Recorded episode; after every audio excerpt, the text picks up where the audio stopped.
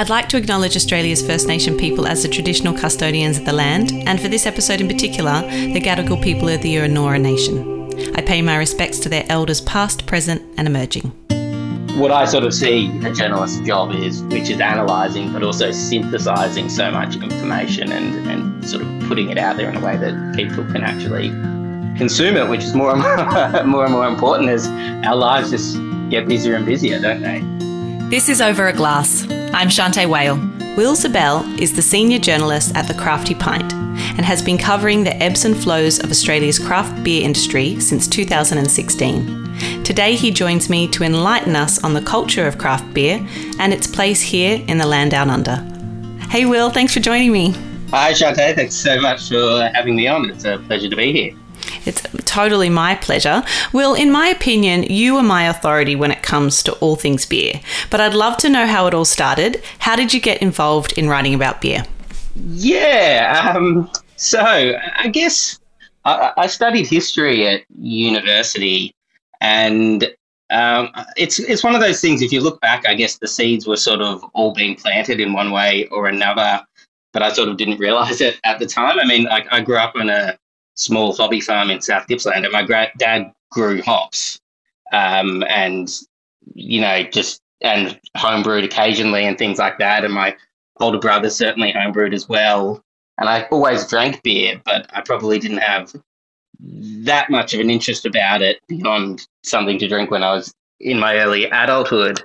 And while at university, I went on, I spent a semester in exchange in the UK and that was just a sort of like a light bulb turning on in my head when I was going to these pubs that weren't actually ever very good and, and were kind of could be pretty rough places, but they'd always have this, you know, re- real ale, cask ale on tap, and and to kind of be, I'm like, I'm, I'm sort of drinking in places that are probably not as great as the places I'll, I'll spend my time in Melbourne, but why are the, are the here so diverse? And then after after that, I, I, was in Germany as well, so that that was another sort of light bulb moment. But but I think then coming back to Australia and seeing how, yeah, I guess how. Uh, how how undiverse the sort of tap lists were in comparison, or, or, or it seemed less interesting to me. And this was in about 2013.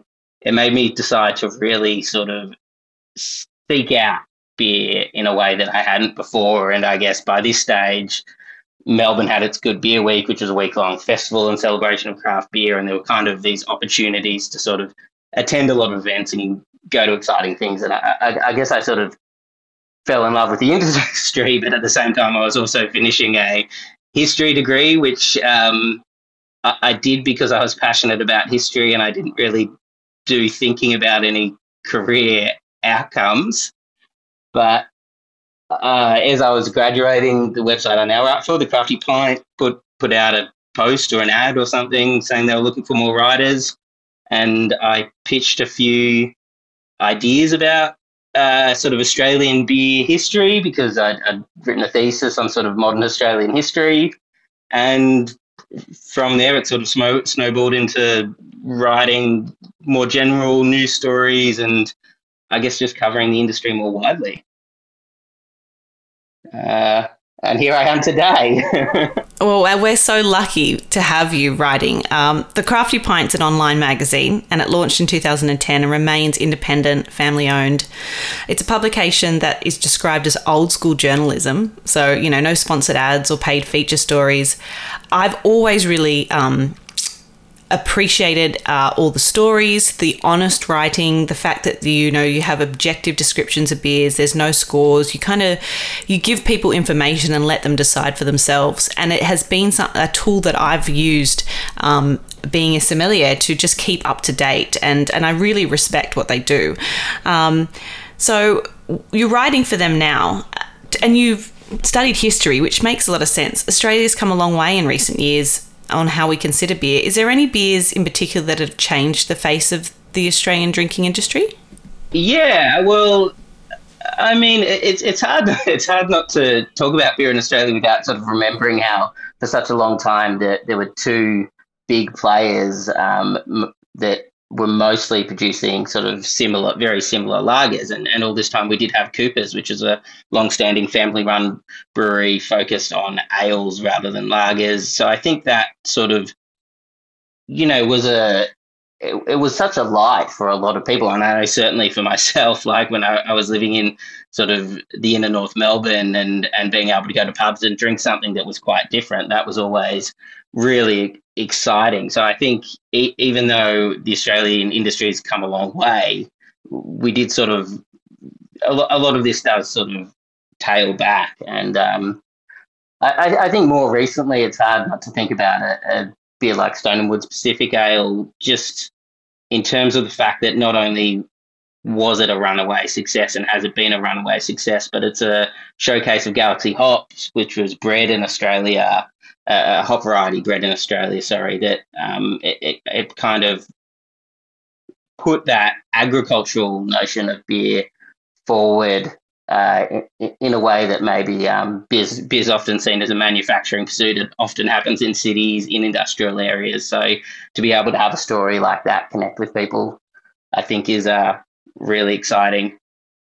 The, the other thing I would always talk about as well is uh, Balter's XPA because it, it, certainly wasn't the first XPA or extra pale ale in Australia, but it, uh, it it it pushed that style so much, which isn't I don't think people realizing isn't kind of as present in other modern craft beer cultures, say in America or the UK, in the same way that it's got this prominent position in Australia, where a lot of craft breweries have a XPA in their core range, where it's that beer that's normally paler than than a lot of pale ales or, or maybe IPAs and has more hops as well, but isn't smack you on the face hops in the way that IPAs are. And um, that that sort of not only that beer, but I think that style is a, is a really uniquely and exciting Australian thing. It's also a mongrel that means you can sort of do what you want with it, so breweries can have that uh, that whole lot of fun as well.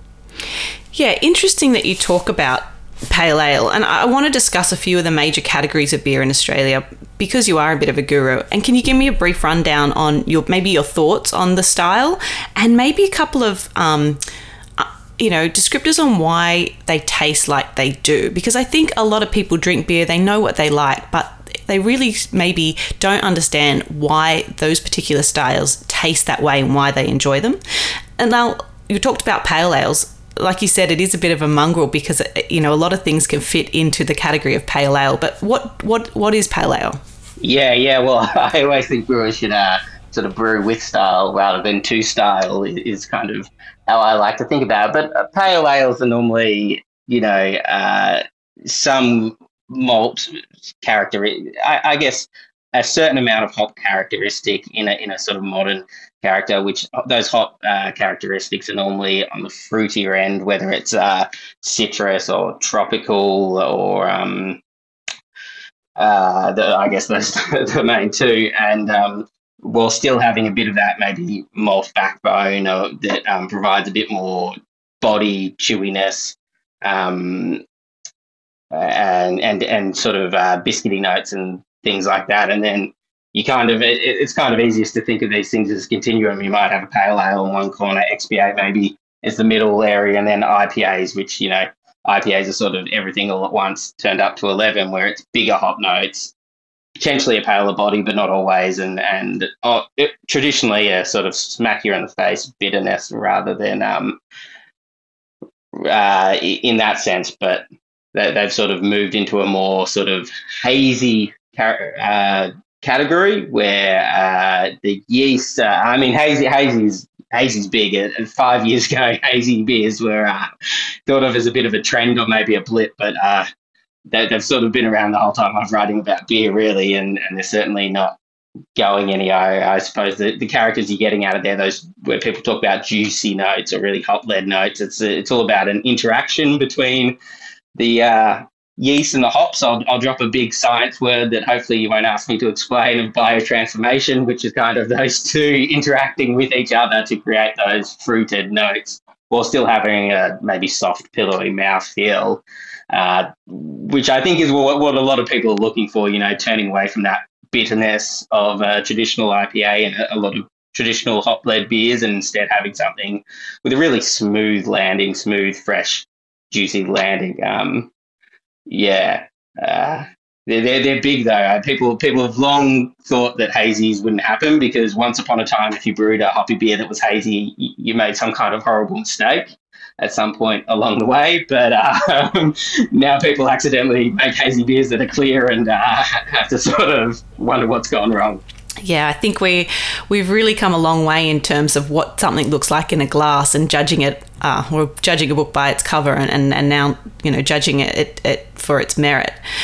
On the other corner, talk to me about lagers. What kind of place have they played in the Australian landscape, and, and, and why does a lager taste like it does? Well, yeah, I mean, they were, yeah, lagers were basically what everyone drank for a very long time in Australian beer drinking history. And then when craft beer kicked off, everyone sort of turned away from it. But now definitely people are switching back on. I mean, lagers, it's it's really all about, to my mind, if we're talking about pale lagers, and again, it's a it's such a huge school, but pale lagers should be crisp, uh, fresh, drinkable, maybe a touch of bitterness on the back of the palate. It's all about the subtle hop notes rather than the smack you in the face hop notes. Um, the European ones are generally quite floral, quite spiced um, flavors. Um, I kind of like to think of lager as a bit like vanilla ice cream. I've started this metaphor and I'm not quite sure it will work out, so bear with me. But you know, you, you grow up and vanilla ice cream might not be something you'll buy because you think it's plain and that's, you, you know, it's kind of the plain flavor. And often cheap vanilla ice creams are no good. But then you, you have a, I won't use any brands here, but you have a, you, you buy a more expensive vanilla ice cream from a very good ice creamery. Maybe they're making it on site and it's, you kind of go, ah, this is why people love this. This is not actually flavorless. It's full of flavor. It's just done in a more nuanced way than my chocolate mint that I've been maybe even wasting my time on now that I can see the light of beers like this. And I think in craft beer world, you know, um, lagers, particularly Pilsner, which originate from uh, the Czech Republic and Pilsen region, um, generally a bit bit more forward on those those uh, still nuanced hops, but those sort of floral spiced top notes, a bit more bitterness as well, dry, less sweetness that we find in the German style lagers. Th- those are a, those are a big focus for, for brewers in Australia now, and there's I think they've long been a brewer's beer lager, but now people are sort of catching on, and it's because they're drinking really fresh, really well made expressions of this style that that's capturing people. I don't think people talk about like lager renaissance and things like that. I don't think we're we're maybe we are in the middle of the one. I suppose the re- renaissance went for a very long time, didn't it? But it's it's it's something that's bubbling away and building a lot of excitement in um for a lot of drinkers and for a lot of brewers. I mean, the champion uh, independent beer a few months ago, which is a competition run by the Independent Brewers Association. White Bay's Lager um, won that competition, and I I remember drinking it, and I was just like, "Wow, this! I just want to drink pints of this all the time." which is what a good lager should be for sure. this is just something you could give it to me at any point in the day, and I would just be so happy. Uh, I get it. I get it. The lagers with the flecks of vanilla bean, they're a kind of off white color. They're sold in a smaller tub, and they're absolutely r- ridiculously delicious compared to those, you know, stark white, larger tubs of vanilla ice cream. I, I totally get the reference and it makes sense. I'm glad. I'm glad. I, I was worried that I it might have lost some people there, but fortunately we stuck with it. and now, talk to me about sours. Um, that's probably a question that uh, in a restaurant I would get often asked. Um, what what is going on with these sour beers and why are people trying to flog them off to me? I don't want to drink them. I mean, I, I appreciate everybody's palate, um, and I think that sours are confusing for a lot of people. So, can you give me a bit more clarity on, on what's happening with sours? Yeah, I mean, they're definitely like, there's no doubt about that. They are the most controversial beer style. I think you'll find like some people love them, some people hate them. Some people, I, I hope, you know, start off drink, drinking them and hate them, and then by the end of it, love them as well. Um, I, I think they're they're potentially one of the few beer styles that can really do that sort of um, enact a change in someone's thinking between the top of the glass and the bottom of the glass. But um, I, I, guess there is a, it's the same as any style. There's a there's a wide variety out there. I, I, I, guess the more controlled, the most controlled method of souring, which is often called kettle souring, that's about adding a very specific type of um, agent to your brewing. It's done quickly, and and that's often you'll add a fruit in there as well, whether it's mango, passion fruit. They're, they're the big ones we see over and over again. Actually, mango and passion fruit, and, and they're the beers that I think have um, taken up tap points in a lot of pubs now. Maybe even replaced ciders, where it's, it's still a beer. You know, maybe three and a half percent. People drink them by the pint. They're refreshing. They might they might um, follow the Berliner Weisse method, which is a more, uh, which obviously originates from Berlin, or Goses, which originate from a different part of Germany, which have a bit of salt in there as well, which I think really adds to a nice um, sort of mouth-watering nature there. But yeah, I guess that's the sort of quickest, easiest um, way to make a sour. Uh, then you might think of it more as a more controlled method with uh, mixed fermentation, where you're still sort of adding a mix of cultures that you know and you've isolated and whether you've sort of pulled them from another beer you've made or maybe someone else has made and you and then something you've purchased a yeast maybe you purchased as well and you kind of throwing them in together to uh, create something that's a bit more funky people often say barnyardy, which in, in the world of wine is probably something people don't want to hear too often, but uh, it can be a huge thing in the world of beer. And yeah, you're talking about sort of lactic acid and uh, Brettanomyces yeasts and uh, potentially other beasties sort of getting in there to drive flavor, textural mouthfeel, um, and often these beers spend in time in barrel to get the porous uh, nature of the environment. So, so those kind of things can really go to work. And most extreme of all, which still very few Australian brewers are doing, I, I guess, are your wild, spontaneous beers, um, which sort of, in modern terms, relate to uh, lambics in Belgium, most specifically, where you sort of you brew the beer, you put it out somewhere, and it uh, gets infected by whatever in the natural um, environment to uh, and and then you sort of see what happens over a period of many months, many years. Uh, I know you've spoken to Ashley Huntington in um, Two Metre Tall recently. That's uh, he's one of the few who have been doing it for a very long time in Australia. Um, as well. That they do a mix of mixed a mix of mixed culture beers, but also have a coolship of their own, which is the sort of tank where you uh, the beer cools down and it's infected by the environment, uh, infected in inverted commas, I guess, to uh, grab a lot of the environment around. And, um, you know, these beers are really a ultimate expression, I think, of terroir because they're sort of a drinkable expression of, of, of how they were made and where, and particularly the environment of where they were made. True Lambic can only be made in a certain region of Belgium because the qualities of that air only exist there in the, in the same way that champagne is champagne everywhere else it's sparkling. Yeah. I think that when we talk about, you know, these certain styles and then levels of quality as well, what are the countries that are kind of the leaders of styles that we look to in Australia? Or have we come so far now that we don't need to kind of hold other countries up on a pedestal in terms of, of, of their production?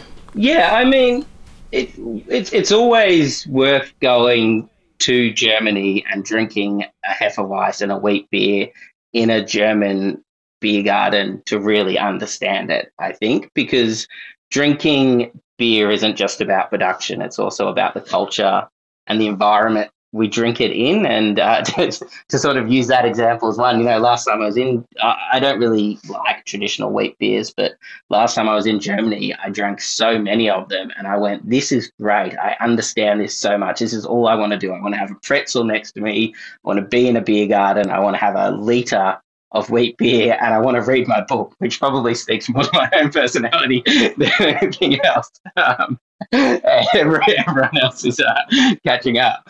But uh, then I came back to Australia and you kind of, you, uh, I kind of go, oh, I don't know what that lip is.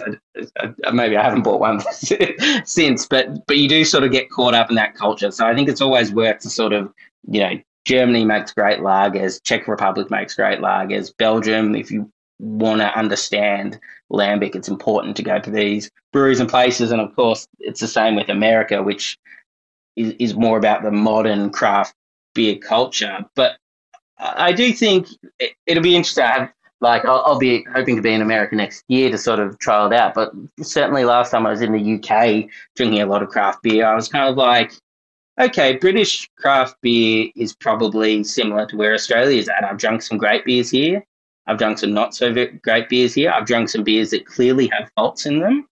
And that's similar to Australia. And I think Australian brewers, or, or, or as an industry and, and beer drinkers, we can still have a tendency to look to places like America to kind of feel like we've got to pull out a lot of the craft culture. But you know, the Australian wine industry was awful for a very long, was not very good for a long time, and now it's regarded across the world at certain regions, certain types, certain producers. it's and the same with Australia's food quality as well, and our bar scenes. Like it, it Australia for whatever reason, I think our agronomics kind of come into it. Our ability as natural producers, we tend to take to these things pretty quickly when there's an effort involved, and I think Australian beer quality is, yeah, really high at the moment. Um, we still pull a lot from other countries, and I think we should because that's what kind of makes Australian the Australian beer industry really exciting at the moment. We don't necessarily have a, a tradition in the same way that Belgium or Germany does, and it means we can do whatever the hell we want, and that's I couldn't think of anything better than that, really. Yeah, I totally agree. And and for that point, you know, a lot of these countries have been doing this for a lot longer than we have, and and as a melting pot, you know, like you said, we have the ability to to look to them and then uh, do whatever the hell we want because um, you know regulations allow it us to.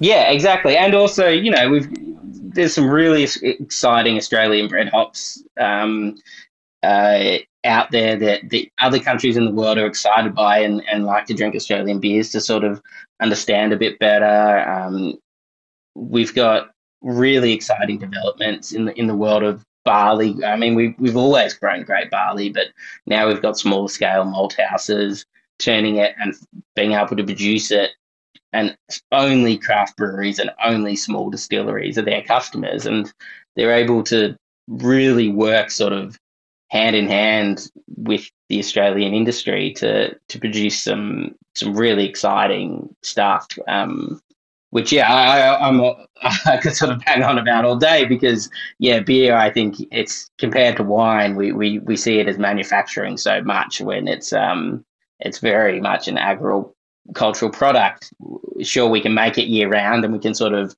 transport malt and make it anywhere. But if you don't have those fantastic building blocks, then then I don't think you you don't get very far at all. Yeah, I couldn't agree more. How interesting. Talk to me about the good old Australian tinny. You know, it's had a, a unique place in our in our culture. Um, and we've seen a bit of a revival of, of the aluminum tin. Um, what's your thoughts about drinking out of a tinny? Uh, well, I, I like. you should always drink your beer out of a glass. I think, if, if we're going to be proper, um, you know that helps push the aromatics out. You've got a wider space. You can you, you can smell the beer better. You can look at the beer. You can taste it. But yeah, we we have. I mean, I, I rarely buy beer in bottles because it's less convenient and I think the tin is is a great vessel for storing beer. It, it gets rid of any issues of light strike. Um, it gets cold quicker. It's easier to transport, therefore better on the environment. At least from that perspective, it's um, less. W- once the the tin lid comes on, there's no oxygen coming in there. So so particularly for fresh hoppy beers, it's um, it's as good as it gets. And there's you know there's nothing better in the world than that sound. Is there of a tin cracking? I, I think if you blindfolded me, I'd still be able to tell the difference between a beer being opened and a can of soft drink. I'd, I'd hope no one would ever test me on that, but I feel like there would be something in the essence that uh, makes it makes it a different sound. Oh, a hundred percent. I'm so glad you mentioned it because I think the audible part of we don't often think about that in enjoyment, but the tinny is the perfect example of just mouth-watering deliciousness as soon as you kind of hear it. And I think that um yeah, I think that that's it's a huge part of enjoyment and uh yeah, I'm completely in love with that sound too, and I think we should do. Yeah, we drink the blindfold with our ears and our eyes. yeah, we definitely Yeah. do. Tell me, um, how does the Australian beer drinking culture kind of compare to the rest of the world? If you were to sum up how we drink beer and how we enjoy it these days, what would you say? Look, it's it's a social social drink everywhere. I think so. Even though from the outside it might look different in other cultures, it's genuinely still about people sort of gathering for a good time. I mean, maybe yeah, in Belgium they, they sort of have a bit more reverence for how beer and food go together, at least compared to how we did differently. But you know, I, I went to sort of beer dedicated cafes in Belgium and dragged my mates there, and we were kind of in these places drinking the beers you're supposed to drink. And uh, you're kind of in a room, and the only other people who are in America who, who are in there are from America and maybe the UK, and they've probably all come there because they've looked at the same beer nerd website that I've looked at. Whereas the best times I had there was sitting on a street watching the world go by, drinking. Yes, it's still a very delicious beer out of a very nice glass, but um, th- those are kind of the better moments. It's the same, you know, in Germany where we we sort of it's all about people gathering together, and and that's still how Australians enjoy beer, and I think is um, it, it's sort of the social lubricant, and the conversation sort of flows around it. It can be about the beer sometimes. It doesn't have to be. It's I if I'm in the room, it's often floats between the two, but um, yeah, it's kind of it, it, it, to me it's it strikes me as such a universal drink and surprisingly how sort of universal our enjoyment of it is if you sort of maybe take away those superficial differences. And it's the same thing like you know every country has its problems with alcohol as well. Like uh, people sort of talk about germans as being uh, sort of deferring to be a bit more, having a bit more of a nuanced understanding, and maybe they do. But I've been to like beer festivals in Germany where people are drinking mojitos out of liter steins and then jumping into rivers, like which which isn't too different to, to what we might see in Australia during I don't know schoolies or something like that or a bucks party. Mm. Yeah, you're right. For some reason, I think that we tend to think maybe we're just a little bit more bogan about it, but we really do see it everywhere in the world, don't we? yeah, and it's it's easier to dislike the things you dislike about your own culture because you recognise them. At the same time, I was probably at that same beer festival more annoyed when I heard an Australian accent than I was by seeing a group of young Germans do dumb things because for some reason that's more embarrassing to me than uh, uh, than seeing someone clearly just be too drunk. Yeah, well, that's fair enough. uh, you received the Best Media Trophy at the Australian International Best Beer Awards. What was it like to receive that kind of recognition? Oh yeah, uh, it was um, it was mind blowing. I, I, still remember getting up on stage, and I, I don't think they.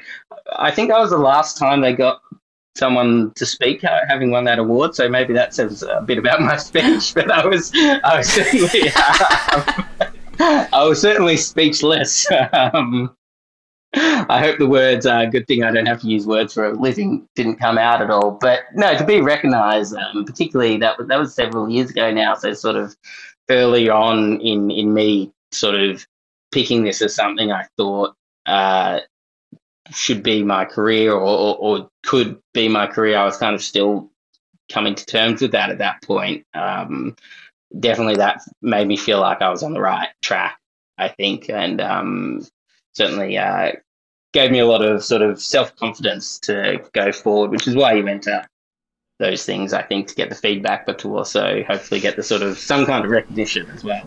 Mm, you certainly have a um, a unique voice. I think that your personality comes across in your writing, but at the same time, like I said, you're really um, particular about how you express information, and it, it's really um, apparent that you really want the best for for the industry. And I just love because I think that, like you said, you you your honesty and your down to earth nature really comes across in your writing, but then um, you're not you're really objective as well, which I, I love. So uh, I think your writing's fantastic, and um, I can't get enough of it. So well done to you. Thanks, thanks. That's that's lovely to hear. Yeah, I always, I, I guess when when criticism needs to happen, it needs to happen, or you need to sort of shine a light something. I'll never walk away from that. But also at the same time, people like to have a laugh and have fun. So hopefully that, that comes across as well. Like I think if we can sort of distill information, whether it's for people who are in the industry or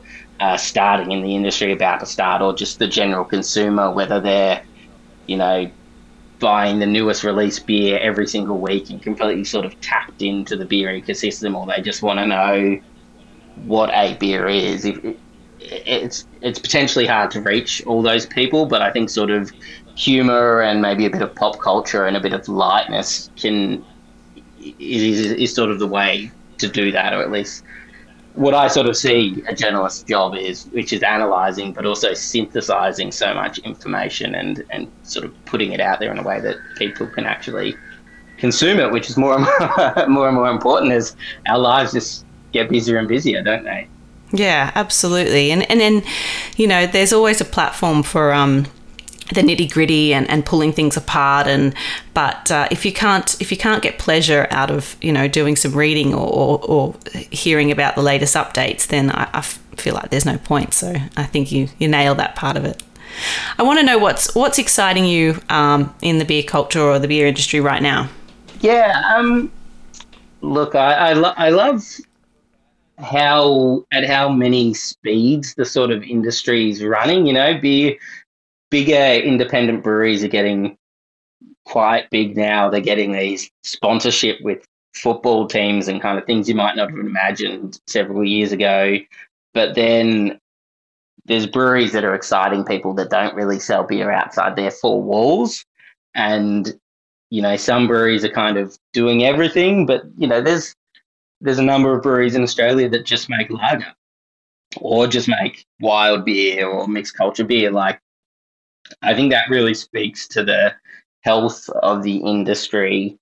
Um, that that these kind of movements and, and and there's so many speeds going on at once that that it's able to at least from the outside it seems that they're able to sustain each other or stay, sustain themselves sounds uh, really exciting in a more in a more very specific note i i recently Sirène have been making saisons and those kind of beers, uh, which is the farmhouse style beer. You know, they make very elegant, very delicate beers, and have been doing it for more than a decade now. But uh, their their tap room recently opened in the Melbourne suburb of Alphington. I visited a couple of weeks ago. It's um, if you want a really hot tip, they have a cocktail list made with their beers as a ingredient.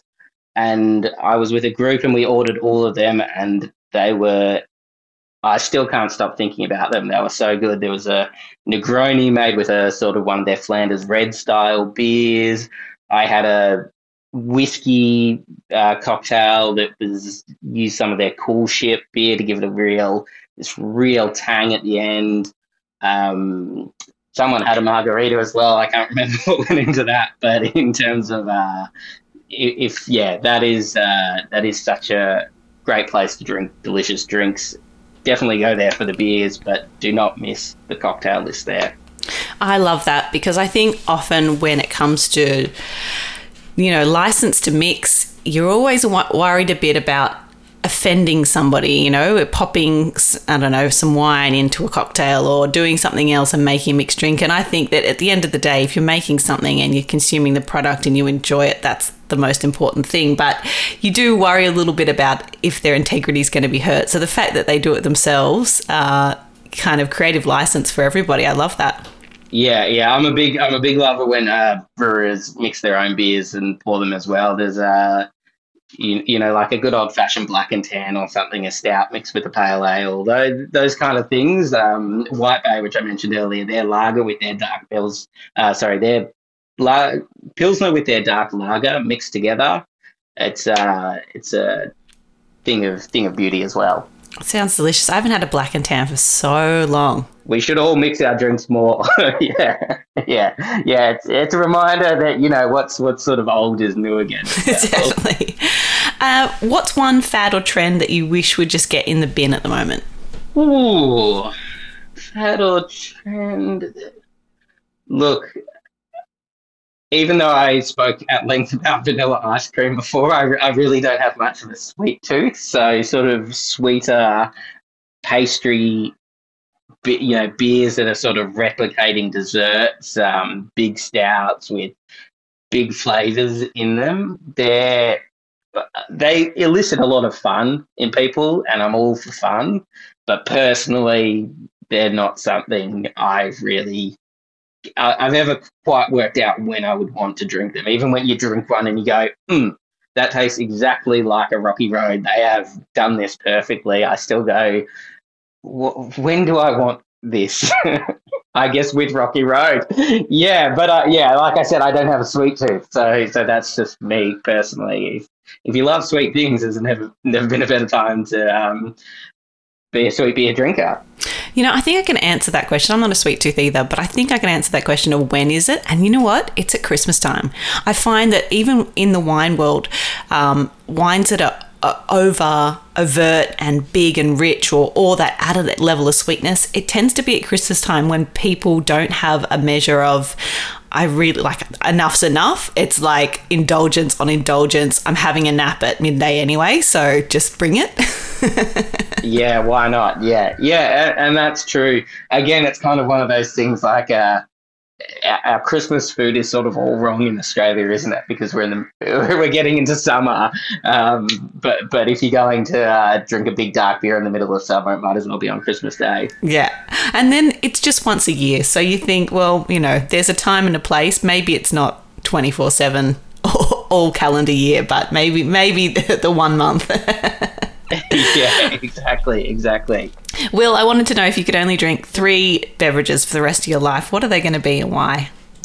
Okay, so uh, one would have to. Um, I'm sort of wondering if I should name breweries or not because, uh, but yeah. So uh, one would definitely be a pilsner, and I'd I'd shout out um, in particular uh, Foreigner Brewing, which is a tiny brewery in Brunswick, which is a suburb I live in in Melbourne. It's only open on weekends. It's run by two Czech expats. Their Pilsner they designed with a mate who used to work at Pilsner Urquell, which literally invented the style. And it is just a delicious, delicious lager that I could, you know, I, I, I often drink every weekend and I could definitely drink that until the end of time. Uh, another uh, one would have to be a West Coast IPA. I don't know which exactly. Maybe Hawker's Hawker's beers West Coast IPA. You know, something clean, big, hoppy, and bitter. Um, I, find those kind of beers so refreshing. And third, I'd have to go with my all-time favorite uh, cocktail, which is Negroni. Um, yeah. Those are all three uh, drinks sort of known for their bitterness, come to think of it. So maybe that says a bit about me. Yeah, but I, think that they're also all drinks that you can see yourself having at different places with at different times and with different moods. So I can see your kind of thought thoughts behind that, definitely. But also they work well as a you could sort of start on the pilsner and then have the, the Negroni before dinner as well, and then maybe have the West Coast with your meal. I, I, think they they're very different, but they could also tell a bit of a story uh, over the one evening. Yep. Totally understandable. Uh, Will, I've loved chatting to you. I could chat to you all day long. So hopefully we can make this uh, more of a frequent thing later down the track. Thank you for your patience, also your knowledge and sharing it with me today. And, you know, uh, thanks to the Crafty Pint. I'm such a big fan, like I said, and I just, they keep me excited. They keep me updated. Um, the app is amazing. So I'm just being myself not uh, not sponsored here or anything but I, I adore them and I think that no, they, yeah, they're that- killing it they really are That's a better. it should be in your life Oh, you've, you've you've sold it better than I could. Um, so thank you so much, Shante. It's been an uh, absolute pleasure to chat, and uh, yeah, absolute pleasure to be here. I'll, I'd love to do this again. definitely and uh, hopefully we can have a frothy sometime soon together That would be wonderful. thanks so much Will have a great rest of your day cheers to you Thanks, Shante. See ya. This is Over a Glass. I'm Shante Whale. Stay tuned for more stories from the world of wine and drinks. Listen in every Thursday on your podcast app. Follow us on Instagram at Over a Glass Pod and contact us at overaglass at deepintheweeds.com.au.